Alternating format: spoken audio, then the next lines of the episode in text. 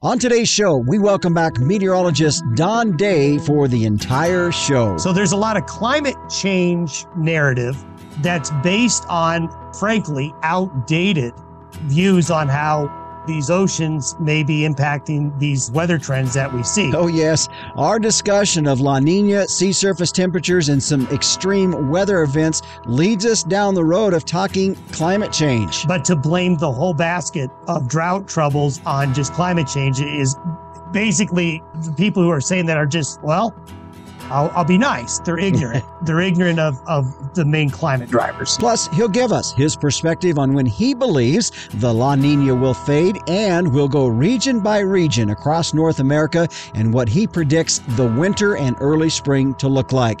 And what years does he predict to see in general across the country a wetter than normal year? Listen in and find out on today's episode of the Working Ranch Radio Show.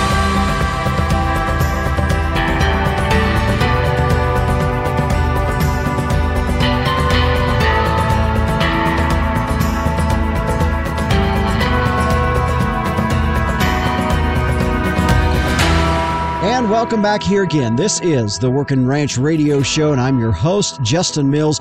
We're glad to have you joining us here on our program today. I realized, uh, though, my voice is a little bit raspy here on our program today.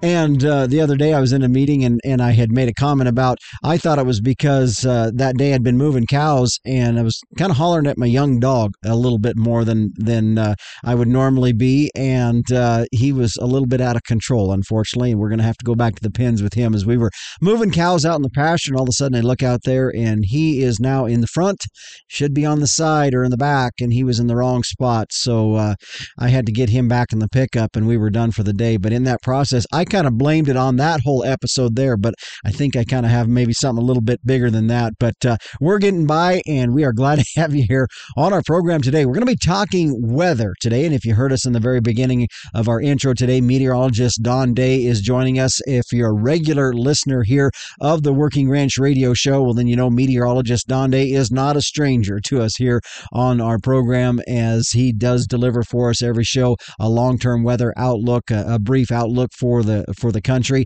Today, though, we're going in depth, and it's a great discussion because we're going to really get uh, go a lot of different directions with this. Of course, first we're going to be talking about the how long he predicts the La Nina to hold on there because we are going into winter number three of a La Nina weather pattern. And so he's going to talk about that. And then also as it fades, how that's going to affect weather across the country as we go region by region. But in between all of that, some really good discussion from his perspective about some of the climate change narrative that takes up a lot of the the uh, mainstream media and the rhetoric that you hear in that, and uh, a, a, really good perspective that he's going to share with us on that. So, a great program today. Glad to have him uh, joining us for our entire show.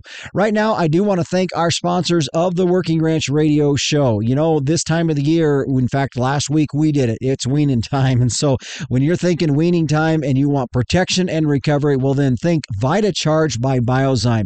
For more information, visit vitaferm.com forward slash Vita dash charge. And a while back, you know, we talked about genomics. Uh, it was a program we had a while back.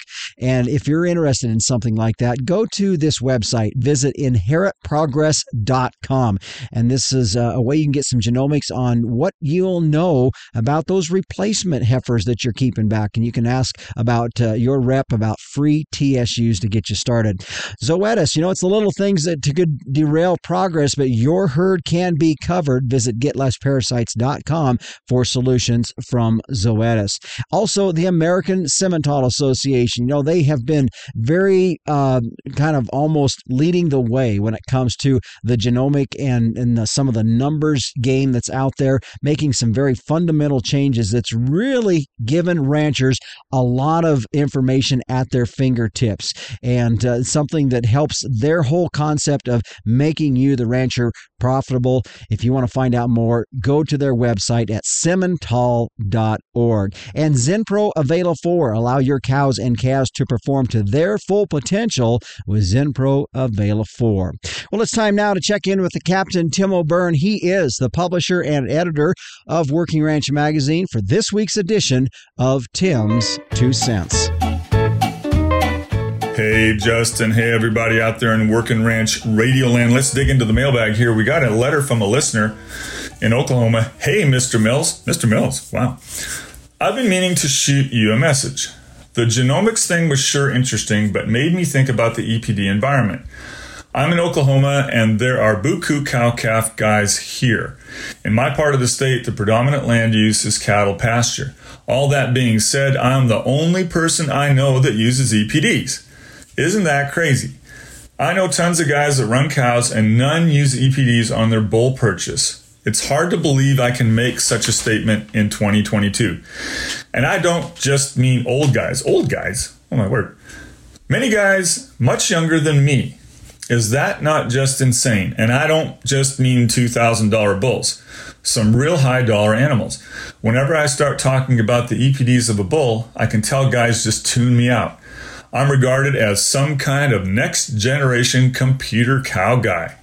So it's nice to hear your shows that validate a few contemporary practices. Justin, what do you have to say about that letter? Back to you in the booth.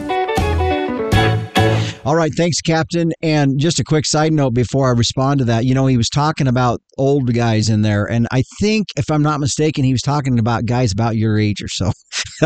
no, anyways, uh, what uh, he that email was in response to was a show that we had done, uh, episode 90, I believe, and it was with Dr. Kent Anderson talking about genomics. But here was the response that I fired back to our listener here. Really interested to hear the scenario down there. Actually, kind of surprised that more don't look at EPDs on these bulls. And I told him, I said, I am not an EPD hound, so to speak, but I do look at them and specifically at numbers that I think affect my bottom line slash profitability. I also added it's a pretty easy way to improve your genetics. And so, uh, yeah, EPDs is really something, you know, they've been around a long time. Pretty easy way to, to use those and recommend that as you try, want to try to match up some bulls to, to your cattle. And of course, the genomic side of things adds a whole other component to doing that as well. So, uh, encourage folks to maybe consider that in your next bull buying venture out there. And again, thanks for the email there. Don't forget, if you do want to get a hold of me, let me know about a question you might have or a comment on the show. You can shoot me an email at justin.workingranch at gmail.com. Well, stay with us. Coming up next, meteorologist Don Day steps in as we get into our featured interview. We're going to be looking at a long term weather outlook. What does it look like for this winter and spring of 2023 for folks across the country? We're going to talk about that and much more when we come back on the Working Ranch Radio Show.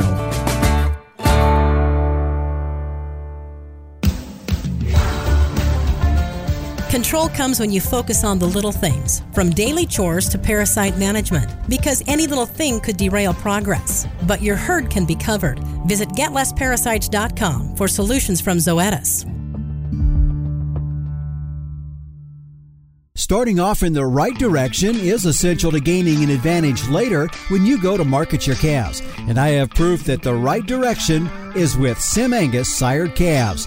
A 2020 study by K State showed that Sim Angus sired steer calves earn more at sale time than all other breed identified sire groups with at least 50 lots represented on Superior Livestock's 2020 summer sales. The proof's right there. For low risk, high potential calves with earning potential, be confident that Sim Genetics will give you more per head, period.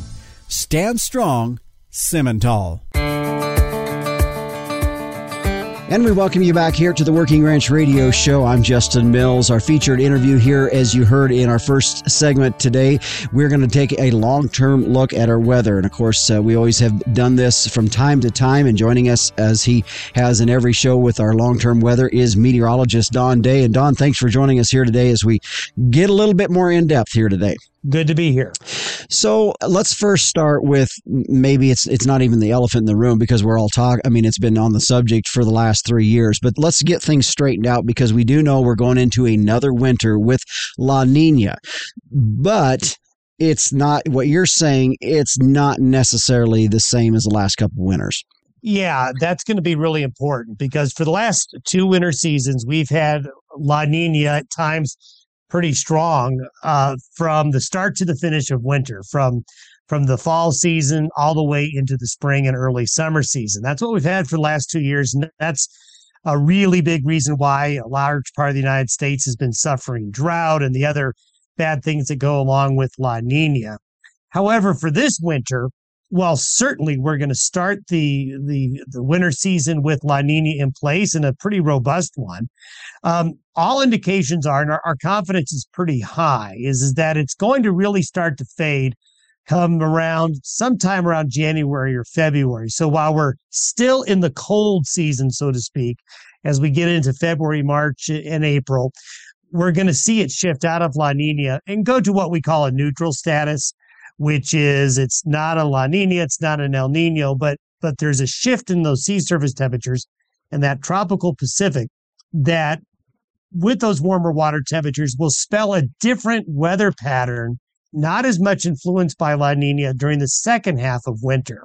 So, a lot of long range forecasts that have been issued for the winter season are assuming that La Nina is going to go start to finish. And right now, we don't think that's going to happen. So, what that means is it's a bit of a wild card with that shifting pattern out of La Nina. What historically we've seen is a lot of variability, lots of uh, potential for some swings in the weather and things to happen late winter and early spring that uh, could mean active. And when I mean active, um, some pretty large late season storms across parts of the lower 48 and parts of Canada as well. Mm-hmm. I got a question here, and, and maybe, and it's definitely my naivety in it. And when we talk about the change of water temperatures, first of all, we're talking about like very minute change in, in, in water temperatures. But my question is, what changes the water temps on the equator that where that zone where we look at it, it's either a La Nina, neutral, or El Nino? What are the factors that changes that water temperature there? Well, we we understand some of the factors, but not but not all of them. Um, one thing that folks, a lot of folks don't realize is, is that we really did not know about La Nina or El Nino until the 90s. Hmm. Uh, not not that very long ago. So these changing sea surface temperature patterns out in the subtropical Pacific, and when I say subtropical Pacific, I mean uh, just about 10 degrees north and also south of the equator between South America and northeast of Australia. That that's that area we watch very carefully. A couple of things happen uh, to make these water temperatures change. Uh, first of all, there there appears to be natural circulations in the Pacific where you you have these currents that they they're, just like they're just like the weather. The, these oceans have currents and eddies uh, that go across the oceans, and at times that's one way to distribute different temperatures.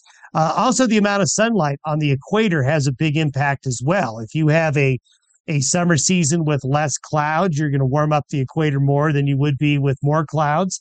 Also, there is a high chance that volcanic activity on the ocean floor could make an impact.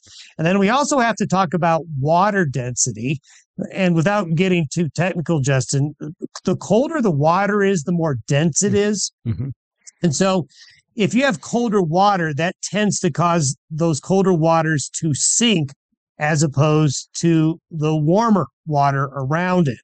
And as those ocean currents hit the continents, you have what's called upwelling and downwelling. But also, what happens is you have wind pattern changes that actually help move colder and warmer water into different parts of the of the ocean. Um, there are a lot of variables that affect these cyclical changes in sea surface temperatures and these anomalies that we see. Um, so there's a lot that we need to learn. I just touched on some of the the theories, mm-hmm. but one thing we do know is is that these cyclical patterns have been around for a long time, and the reason we know that is studying sea um, uh, seabed cores and noticing the different. You can really decipher water temperatures by looking at at the plant life and the sediments that accumulate on the ocean floors. And we know that these alternating warm and cold periods have been around for since we've been around. I mean, before since we've been around. Mm-hmm. Um, so they're a, they're a totally natural cycle. How they all work completely, we don't know. We're learning, we're getting more knowledge, but we don't have a, a, really good answer on exactly all of the things that come into play. Mm-hmm. And, you know, what I find interesting is you talk about some of the historic or the weather patterns that have been going on for centuries. And yet, when we get into the debate on climate issues and they want to mix in some of the current weather events and use that as the points, proving the points that we are seeing a major climate change issue out there, the reality is, is they're not really reconciling the current uh, weather patterns that we're in with what it was many, many years ago. Yeah, what what happens a lot of times is is that what has happened with the weather, whether you call them weather extremes, floods and droughts, uh, hurricane activity that is blamed on climate change, a lot of times is actually because of these recurring Pacific cycles.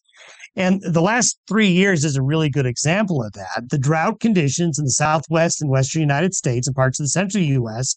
historically, from what we've been able to decipher from uh, previous La Ninas and El Nino cycles is that if you have a multi year La Nina, you have drought in the central and western United States. Now, that is due to a colder subtropical Pacific, not because of those subtropical waters overheating uh, that you would expect in, in, a, in a climate change narrative. It also is important to, to, to point this out. A lot of people don't know this a lot of the climate change theory based on greenhouse gases was formulated in the late 70s and the early 80s, uh, even going back to the 1960s. This was before they even knew about these ocean cycles in the Pacific. So there's a lot of climate change narrative that's based on, frankly, outdated views on how these oceans may be impacting these weather trends that we see. So drought in the West if you if you read a lot of the media is because of climate change but it's really because of the multi-year La Nina. That's not to say that climate change maybe hasn't impacted that somewhat, but to blame the whole basket of drought troubles on just climate change is basically people who are saying that are just well, I'll, I'll be nice. They're ignorant. They're ignorant of, of the main climate drivers. Yeah. Well, and, and you were talking about the narrative that's out there in regards to climate change that oftentimes agriculture finds themselves in the crosshairs on. What is interesting is that we, we really don't have you know they're making claims and we really in the in in the scheme of things have a relatively short window of data that they're making those claims from Right. And and what'll what'll happen in these and you know, I I really go back to, the the 2011 2012 when we had a similar situation where we had a multi-year Nina and we had a lot of drought and you you had a lot of the talk about that and then actually from 2013 to 2019 very little drought occurred in the united states. And you really didn't hear much about it uh, that that uh, you know we actually had a very wet year in 2019 one of the wettest years in the lower 48 states and in some of the key ag areas. A lot of folks don't remember 2019 when i remind folks how wet it was in 2019 they forget. Mm-hmm. Um, and that's another thing that that i've noticed is that memories tend to be very short and i I find myself doing this and other people in my business as well is reminding folks that we have seen these things before you just got to go back and, and look at it. But with weather, and this is this is human nature. With weather, you're projecting forward all the time because you're wanting to know what's going to happen tomorrow, next week, next month, next summer. And we just tend to move on. But a lot of times we forget that we should look back and see what's happened before. I mean, I harken back to uh, the settling of the West when people kept really important diaries every day you know they wrote they wrote down what they observed and what they experienced whether it was their livestock or the wildlife but they always had a remark for the weather and then you'll find out that you know they they were building weather records that they could go back and they start they started to notice trends after 20 or 30 years as well. So a lot of times i like to say the the mystery is in the history the mystery of our current weather sometimes is not very far away in, in the historical record. Mm-hmm. And as you were talking about that, it made me think about uh, there's a Netflix series called The Mind Explained. I don't know if you've had a chance to see it, but it's a series of different things about the mind. And one of the things is how our memories are really tied to something that emotionally happened. And so it, it's it's interesting when you go to the coffee shop or you go to the feed store, you go to the sale barn, you're having a conversation with with somebody about you know the current weather situation and say we're in a drought and they say boy this is this is the worst one i can remember. Yeah i hear that every year. Um, i hear that this was the craziest winter or summer they've ever they've ever experienced and then the same person will say the, the same thing next year. And you know after a while you just kind of say okay it is because it is human nature. It, it's the way we're built. Mm-hmm. um, no matter whether or not you worry you're worried about climate change or not one thing that is really lacking is the historical perspective of where we are now with the Earth's climate to where it's been in the past. And that is going to be a really good indicator of what our future might be like. Uh, or understanding what has happened in the past helps us explain what kind of what we're seeing now and of these other aspects. Uh, but it, it's hard to do. Mm-hmm. It, it's really hard to to um, be able to talk to folks and say, to get that historical perspective because you're living in the now. You've got to adjust to the weather and the climate that you're working with and dealing with because you know, everybody wants to go back in their life and change a few things, right? uh, can't do that with the weather. yeah, yeah. Meteorologist Don Day is our guest here today on the Working Ranch Radio Show. We're having an entire show dedicated to our, our weather outlook and long term weather outlook. Stay with us. We have two more segments uh, on on this particular subject, and then of course Don will join us as he always does in our fourth segment to just give a little bit more immediate long term weather outlook. But when we come back, we're going to talk a little bit more about the historical perspective and we'll go through region by region of what we what uh, he anticipates to see for the next four to six months out there. And then in our third segment today, how is this on the weather world scenario going to affect us here in the United States? We're going to talk a little bit about that as well. Stay with us. We'll be back on the Working Ranch Radio Show after this. Aid stressed cattle during weaning, shipping, receiving, and vaccination by delivering a multi day supply of essential minerals and nutrients. With Zinpro Profusion Drench, you can keep receiving calves performing and achieve a 16 to 1 return on investment with 20% reduced respiratory loss. Optimize performance from the start with Zinpro Profusion Drench. And we welcome you back here to the Working Ranch Radio Show. I'm Justin Mills. My guest today is meteorologist Don Day as we uh, talk a little bit more in depth about our weather. If you just joining us now in our first segment, we were talking about La Nina and and uh, the the effect of it and how long he anticipates it to go. Maybe a little bit different. His opinion is in, in some of the uh, NOAA uh, weather reports out there that you're hearing. So uh, go back and listen to that if you if you didn't get an opportunity to hear that. Don we were talking about uh, just sometimes how we have memories that are when we have emotion tied in there. Sometimes it feels like it's the worst experience that we we've gone through in those coffee shop conversations where we say, "Boy, that's the worst drought or, or, or biggest rain or biggest snowstorm we've seen that I can experience in my lifetime." Just those kind of conversations that happen. So, from a historical perspective, because you are really big on this, and that we really need to look at our weather not just immediately, but look back over the years. So, from a historical perspective. This La Nina that we've been out of, and I know you've you've also equated it to back in 2011 and 12, but if you look at it, how is it in comparison to over the years? Yeah, what's really interesting over the last 30 years, uh, 30, 35 years, we've had these, we've had three multi year La Ninas. This one, uh, that's really gone from 2020 to 2022 then that 2011 2012 episode we just talked about but then if you go back there's another one that happened right around 1999 through 2001 all three of those if you look at the impacts uh, that that was some of the worst drought conditions across a large part of the central and western United States over the last 30 years. The last three major droughts have occurred during these multi-year La Ninas, and it's no accident because La Ninas uh, mean less water vapor from the Pacific, less opportunities for rain, more wind, all of these these things that come along with it. Now, folks may say, okay, can you go back even further? And, and we can, and and we could go back into the 80s and, and and the 70s and the 60s and the 50s and the 40s to where we still we have fairly decent weather records and we can see these cycles going on through but another another thing that from a historical standpoint which is really important to point out is, is that let's go back to that 1999 to 2001 multi-year La Nina and, and that drought because this d- current drought reminds me of those last two periods. Mm-hmm. Um, we had what was called the the the Great Pacific Shift that happened in the late 90s and right around 1999 to 2000.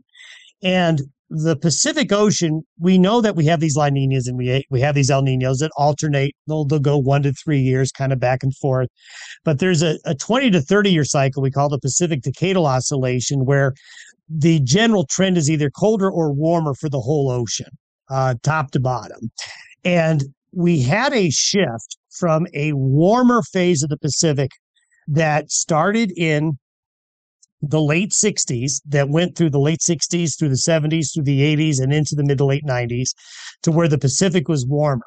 And during that 30 year roughly stretch of that warm phase of the Pacific, um, there was much less drought, much less drought. Mm-hmm.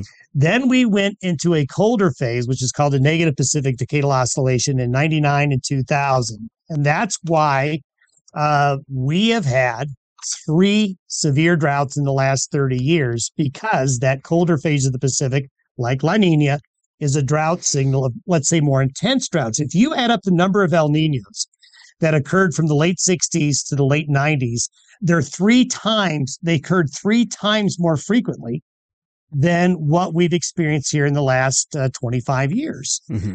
Um, so, going back from the historical perspective, if someone is to say, well, what is this current time period more like? Well, it's more like the 50s. And it's more like the 50s to the early 60s. And if you go back and look at the weather records, you're going to see um, several severe droughts that happened in, in the 50s uh, until we saw that change in the late 60s. Mm-hmm. So, um, a lot of times I, I warn people and say, you know, your dad's weather doesn't mean it's your weather it may be more like your grandpa or your great grandpa's weather is more like what your weather is experiencing now. And, and that's the thing is that if you think about these Pacific shifts on a 20 or 30 year cycle, that's, you know, depending on who you talk to, a generation, you know, a generational shift's about 30 years. Yeah. Um, and so I think that catches people as well. It's like, well, I don't remember. I heard somebody this past week say, you remember when we used to have those Thanksgiving blizzards in the 70s? And I go, yeah, I remember them. I also remember that was a uh, warm phase in the Pacific. And they said, well, we don't get those Thanksgiving blizzards anymore. And, and the, the implication was we'll never see them again because the climate's changed. It's like, no, we're, we'll see those Thanksgiving blizzards again as soon as we shift out into this next phase in the Pacific. So that's that's that historical angle that I think is really really important. But frankly, there's very little resources to be able to find that up. You've got to do a lot of research and digging to to understand these past historical trends. Mm-hmm. When you were talking about going back, and it says we're you think that we're kind of in this 1950s era of weather, it made me think about this. The 1930s was what they call the Dust Bowl era will we ever get to see something like that again? I mean, and, and maybe that's a pretty open ended question, but have we seen something like that since then? But it's just different because of our society and the mechanisms and the mechanics and everything that we have now. We're we're handling it different. Um, you know, I certainly hope we don't see that again. I don't think no one would want to see the uh, the Dust Bowl years again. Will it happen again? Well, probably it will. Uh, from what we do know about the, the the 1930s and what led to the Dust Bowl, uh, was likely a colder Pacific, um, a cold Pacific phase, uh, and the the the temperature records we have for the lower 48 states in the 30s, there is still no decade that has been as warm as the 30s. Oh, really? Um, yes, and so um, now you can find some temperature databases where they where they've done, let's say, some. Um, very uh, peculiar picking of data, cherry picking, we call it, mm-hmm. to make the 1930s cooler but you will not find a decade as hot as the 30s in lower 48 states, even the last you know 20 or 30 years. Temperature databases are are something that uh, people have played with and worked with and and you got to be careful with with which databases you work with. But we still haven't seen anything as hot or as extreme as the 30s even in, in the later periods of time. So we certainly hope it doesn't happen again. Um, and the thing is is that we do know globally you know the episodes like the dust bowl have have happened in other parts of the world a lot of times it's it's a lot of variables lining up at the same time to cause an extreme situation like that. But you know what happened is, you know what happened after the Dust Bowl? Hmm. It went away, didn't it? Yeah. And when it it phased itself out, it didn't hold, and that's another thing to remember. So it, I always tell folks, I said the big secret to weather and climate is that the weather and climate is a sine wave. There's these alternating periods of, of fluctuations that it all depends. If you really want to understand where you are in your climate, understand where you are on that sine wave. Because if you were to graph temperature, pressure, humidity, precipitation, clouds, whatever you know, you're going to notice the up and down waves that you had in your in your high school algebra class when yeah. you had to make those graphs. You know, those sine waves, yeah. those yeah. ups and downs. That's how the weather and the climate works. Well, and I want to point out too that uh, episode 80 that we did here on the Working Ranch Radio Show was using long term forecasts for stocking decisions. And that program had a lot to do with what you were talking about with looking at some of these longer cycles, uh, 30 to 40 or 30 year type cycles, and then also these 10 year type cycles and using that. So that's something to maybe go back and listen to. I'm going to switch up here just a little bit, Don, because I, I said we were going to go through each of the regions here in this segment but let's, since you had mentioned a little bit ago about some of the other uh, weather in, across the globe, let's hit that because when you were when we were talking off air about uh, about some of the weather that's going to be happening on the other side of the globe, I said, well, how does that affect us here in the U.S.? And your response was was great because I think sometimes we do get pretty narrowed in, like, well, I just want to know what's happening in my neck of the woods for weather. But you pointed out there's some extreme weather on the other side of the globe that does have impacts for us here in agriculture in the U.S. and, and or North America. Yeah, and one thing that we we are are looking at for this winter season in other parts of the northern hemisphere is there's a fairly high probability that there will be parts of Europe, especially Central and Eastern Europe, um, that, that that could have a pretty cold winter. And I'm sure most folks listening have heard on the news about the energy woes uh, in Germany and France and the UK and other uh, Eastern uh, European countries.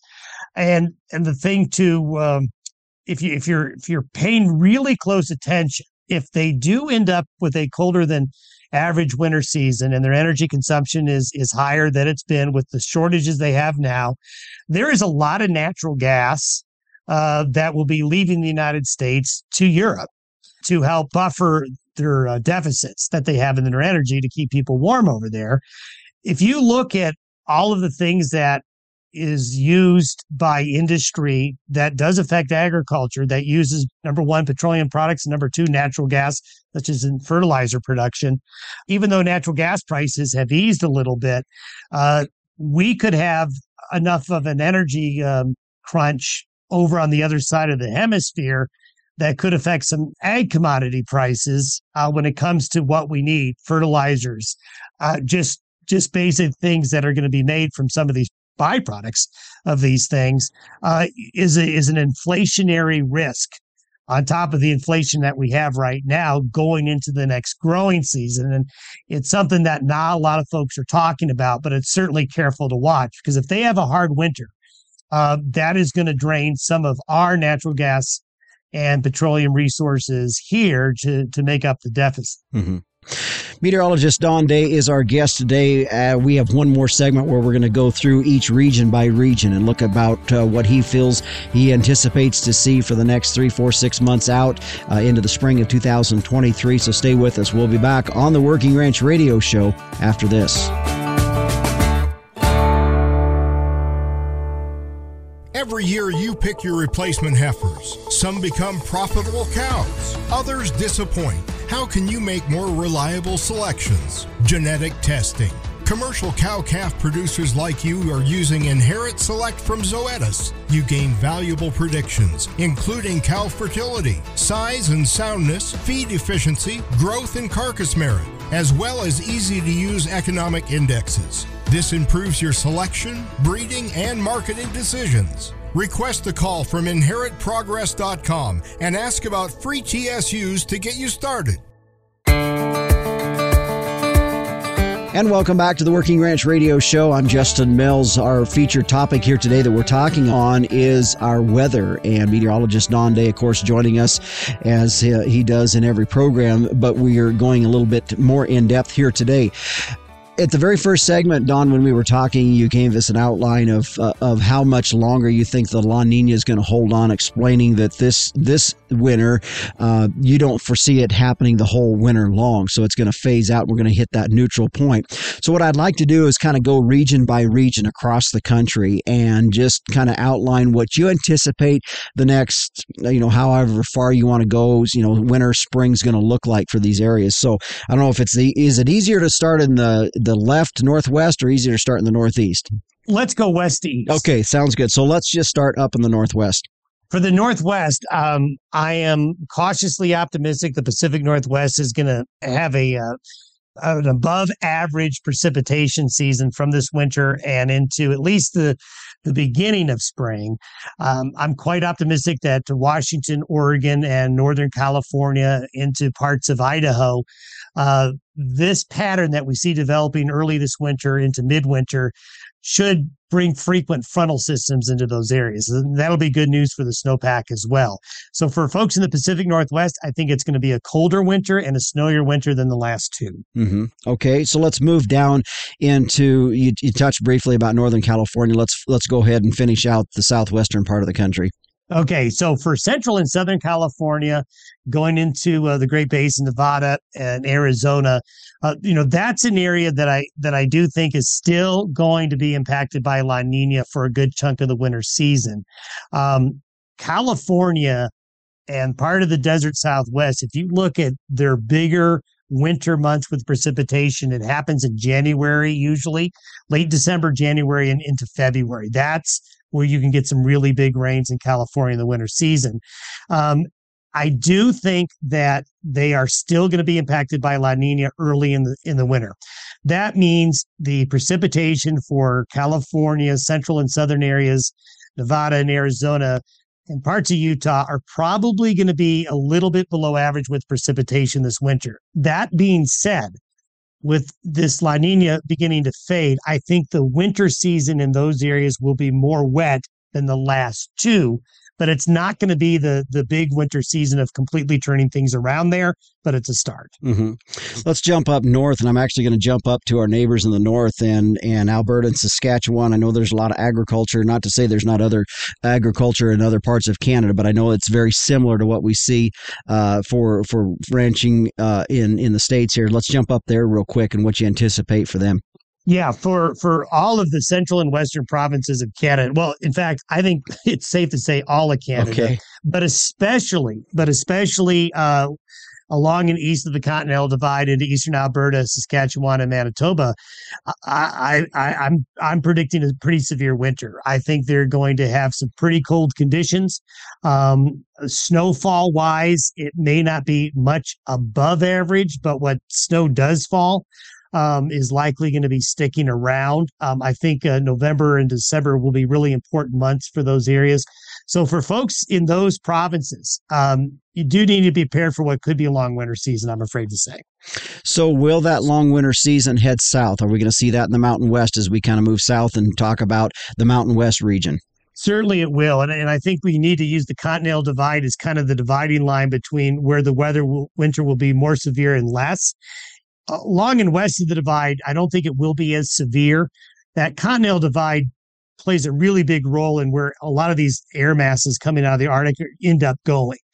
Uh, however, uh, central and eastern Montana, the eastern side of Wyoming, uh, the northeastern areas of Colorado through Nebraska, the Dakotas, Minnesota, Wisconsin, uh, into the Northwest Corn Belt, and you know I think as far south as, as Kansas.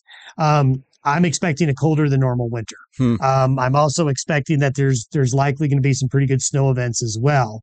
Um, you know, one thing that we have seen over the last couple of winters in those areas, you know, the, the Dakotas had a pretty nasty winter last year. Um, that went well into spring. If we remember those March Mhm. blizzards that just hammered eastern Montana, western North Dakota, they had a pretty rough winter last winter, and they're going to have another rough one this one this Okay. year as well. Okay. So you've touched a little bit about the northwestern part of the Corn Belt. Let's move on down through the Corn Belt states. So for the let's let's lump the Great Lake states in with the rest of the Okay. Corn Belt, Okay. and, and they're gonna they're gonna be on the eastern edge of that colder air.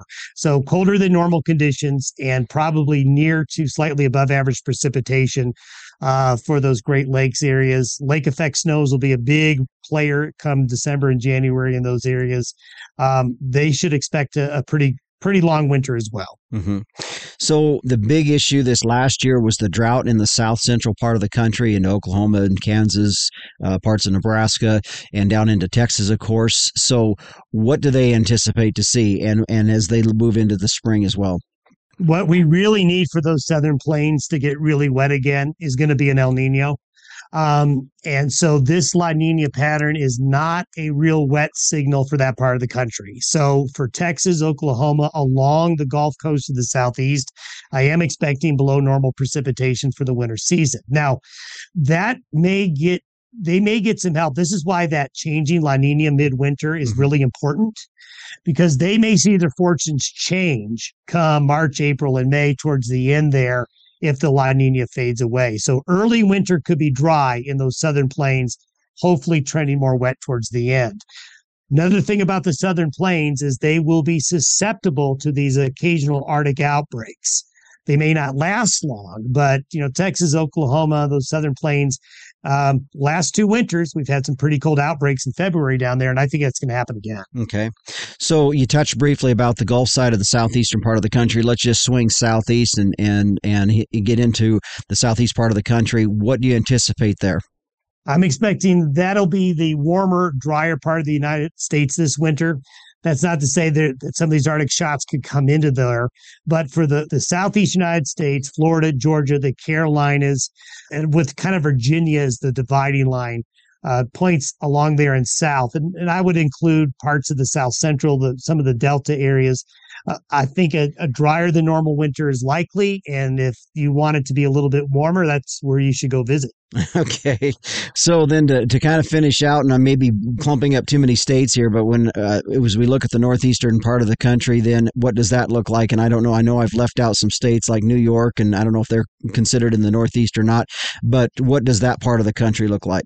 Well, I, think they're going to be they're going to be uh, dancing in between being part of the the cold winter that hits uh, parts of South Central Canada, the northern tier of the United States. Uh, you get up into those higher New England states like Maine, Vermont, New Hampshire, um, Massachusetts, and Connecticut. I, I and and the upper parts of New York. I'm looking at that as being a a, uh, a pretty cold, snowy winter. I, as you get to that D.C., New York area, uh, that metroplex there, Philadelphia. That's an area where I think they're going to be in an in between winter. They're going to be probably trending closer to average. Okay, so we we've went through the whole we went through the whole country, and I want to go back real quick here and touch on the fact uh, you had talked about La Nina not not holding on the whole winter, and we're in that neutral point by spring. Let's say let's take April May in time frame. Are we still going to be in that neutral phase, or do are we going to have some declaration by then? So the neutral phase is most likely. Um, the the water temperatures have to change really dramatically and really quickly to get us in what we would call an El Nino phase for the spring and summer. Um, we could be maybe in a very weak state by summer, but it looks like um, that neutral status, and I will tell you that neutral status is enough to make a difference uh, to, to be able to bring a more wet weather pattern to a lot of the drought stricken areas of the central and west. If you're looking at and talking about, well, when are the odds highest for an El Nino? It's probably going to be that 2024, 2025 timeframe is when that El Nino is likely going to come back. And that's where you're going to see the better situations for California and the Southwest and the Southern Plains of getting wet again. Okay. Um, so it's like, when is that next 2019 coming? It's probably one of those two years or both. Okay, well, there, there we go. That's good to know. Meteorologist Don Day is our guest today, and uh, he's going to join us back one more because the next segment is where we typically have have our long term weather forecast with Don. And so we're going to have him back here for that as we get a little bit more immediate look of where that's going to be looking like. So stay with us. We'll be back on the Working Ranch Radio Show after this. It's weaning time, one of the biggest days of the year for you and the most stressful for your calves. Ensure a smooth transition with the VitaCharge weaning program. This two step program with the Amaferm Advantage gives calves the nutritional boost they need to get through the first weeks of weaning, accelerate appetite, increase weight gain, and improve health. It's weaning time. Get them ready with VitaCharge. For more information, visit vitaferm.com forward slash vita dash charge. And welcome back to the Working Ranch Radio Show. I'm Justin Mills. Our program here today has been on weather. Meteorologist Don Day joining us. And uh, if you missed the first three segments, some great discussion there about that. I invite you to go back to our podcast site at workingranchradio.com and you can find all of our podcasts and get to listen to this one as well. We're going to go now into our normal segment that we have, uh, Don, and let's talk a little bit more about our immediate weather here in the next 10 days or so. We've definitely seen a lot more winter weather across across the country. I know for our, our neck of the woods here in northeastern Wyoming, we had our first touch, a little bit of snow, not a whole lot to it. But the, the question I've got is, uh, is this How do typhoons affect our weather here across the country? Yeah, that's that's a great question because a lot of folks might say, well, well, what's a typhoon and how could that affect us here? Well, typhoons are basically hurricanes, but in the Western Pacific in the Indian Ocean and the in the western side of the Pacific Ocean. They just call them typhoons, but we could just say that they're hurricanes. And when you look at the time of year we're in, here we are about ready to go into November. We're at the end, we're getting to the end. We're not done with it, but we're getting to the end of that tropical storm and hurricane season. And a lot of times we've seen this again from that historical standpoint. We have seen that when we have hurricane or tropical storm activity in the West Pacific over towards the Philippines, over towards Taiwan, the western side of the Pacific Basin.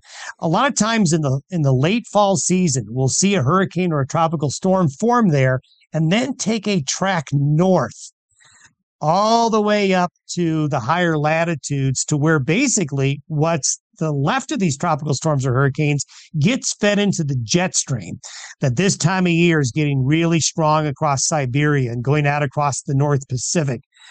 And what'll it's like throwing gas on a fire. You take that leftover hurricane energy and moisture and you plug it into that jet stream. It causes that jet stream to get very energetic and strong. And what that'll do is it'll be like snapping a garden hose. If you snap a garden hose with your wrist, you notice a little wave will go mm-hmm. along through it. You have a straight garden hose, but you snap it, all of a sudden it' a wave. And so, so what a typhoon will do is it'll cause that straight jet stream wind to buckle. And if it buckles, you get these big dips where the jet stream comes from the north and goes south and goes back up again. That opens the door to the higher latitudes. If you open the door to the higher latitudes, you open to the door to the cold. So it's like we're leaving the freezer door open. Mm-hmm. Here it comes. You know, the freezer door is open and that air, cold air just spills on out. And a lot of times, as we go from the early part of fall to late fall to early winter, sometimes these typhoons kind of set into motion the start of the cold season in parts of the northern hemisphere, especially across North America.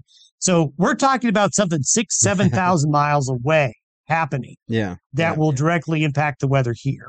And and that's what we've been seeing too. We've we've actually seen these waves of d- weather disturbances uh, coming through. That's bringing the wintry, colder weather here the last while, and that's kind of what you're anticipating going forward. That's that's exactly right, and and I think uh, if if you were to look at temperatures up in Siberia and the snow cover that's building there, as well as parts of northern and central Asia. Um, we're building that cold air uh, with those long nights now.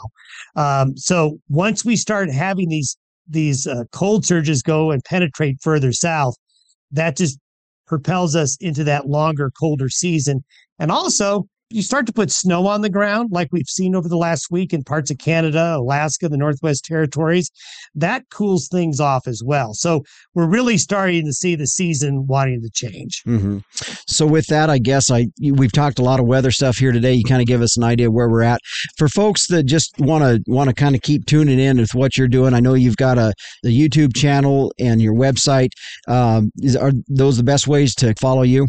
Yeah, you, you, know, when a search engine is put in day weather podcast, and the, it'll take you to one of those locations uh, that uh, runs it. We update it in the mornings, Monday through Friday. If there's something really fun going on, we'll update it on weekends. But we do talk about these things. We do talk about the what's going on out in the Pacific, and uh, try to give you kind of a clue on what may come, not in the next five days so much, but the next 10 or 15. You bet. Well, I appreciate you taking the time. We had uh, a, a, longer format today. It's always extremely educational. And I think, folks, uh, you, weather is such an important part of our industry. So I appreciate you taking the time to join us here today on our program. Happy to be here. Meteorologist Don Day, our guest on our program here today. And just real quick before we wrap up this segment, and that is when Don and I were talking about some of the extreme weather events that we've seen. And a lot of time when those things happen or we're going through those things, then we, our memories are that, boy, this is the worst that we've ever experienced. We were kind of joking a little bit about that. And I guess the thing that I, I want you to know is that we, it's not a joke. When, when there are extreme weather events, that might, may not have been a hundred year situation. But when it's an extreme weather event, it is serious. And the devastation that we, we experience experience as ranchers, whether it's loss of livestock or whether it's equipment or infrastructure, barns, whatever that may be, it's still important. And so it was not meant to be disrespectful of that element, other than we were just talking about the perspective of, of really understanding our weather in light of the centuries and centuries of, of weather that has taken place. So I just felt it was important that uh, I take some time to kind of make sure you're aware of that and clear that up. Well, stay with us. Coming up next, we'll put a wrap on this week's show and talk about what's on tap for the next episode of the Working Ranch Radio Show. Back after this. Do you have a young child, grandchild, niece, or nephew that loves the weather and wants to learn more? Day Weather has produced a children's weather journal full of weather facts, fun weather experiments, coloring pages, and pages to record weather observations for every season of the year. The weather journal is for ages 3 to 7 and designed to be fun and educational. The interactive weather projects are fun for the whole family to take part in. For only $10, the Day Weather Weather Journal is a great gift idea for any occasion. Click on our Amazon link to order at dayweather.com. Well, before we head out on this episode of the Working Ranch Radio Show, I do hope you enjoyed our program here today with meteorologist Don Day. If you're a regular listener, you know that he joins us in every show to give us kind of a shortened version of a long term outlook for weather across the country. And it's always good when we have the opportunity to have him on for an entire show to not only talk about a long term weather outlook uh, region by region, but also just some of the other conversations that we have regarding weather that I always walk away with feeling like I was quite educated and very knowledgeable than compared to when I went into the conversation. So hope you go back and listen to that. By the way, today's episode is episode 93. Now, coming up on next week's edition of the Working Ranch Radio Show, I invite you to tune in or download as we're going to have cowboy chef Kent Rollins out of Hollis, Oklahoma will be joining us. Now, I know for a lot of you, you've probably seen him on his YouTube channel or maybe a few years ago. You saw him on some of the, the competition cooking shows that were out there. Pleased to have him. Be sure to join us next week for Cowboy Chef Kent Rollins joining us here on the Working Ranch Radio Show. A quick thank you to our sponsors here today. It is weaning time, so for protection and recovery, think Vita Charge by Biozyme. For more information, visit vitaferm.com forward slash Vita dash charge. And Zoetis, visit inheritprogress.com to request a call with a rep and ask about free TSUs. That's in regards to genomic testing on your replacement cattle. Also, speaking of Zoetis, it's the little things that could derail progress, but your herd can be covered. Visit getlessparasites.com for solutions from Zoetis. And the American Simmental Association is profit through science. Find out more at simmental.org.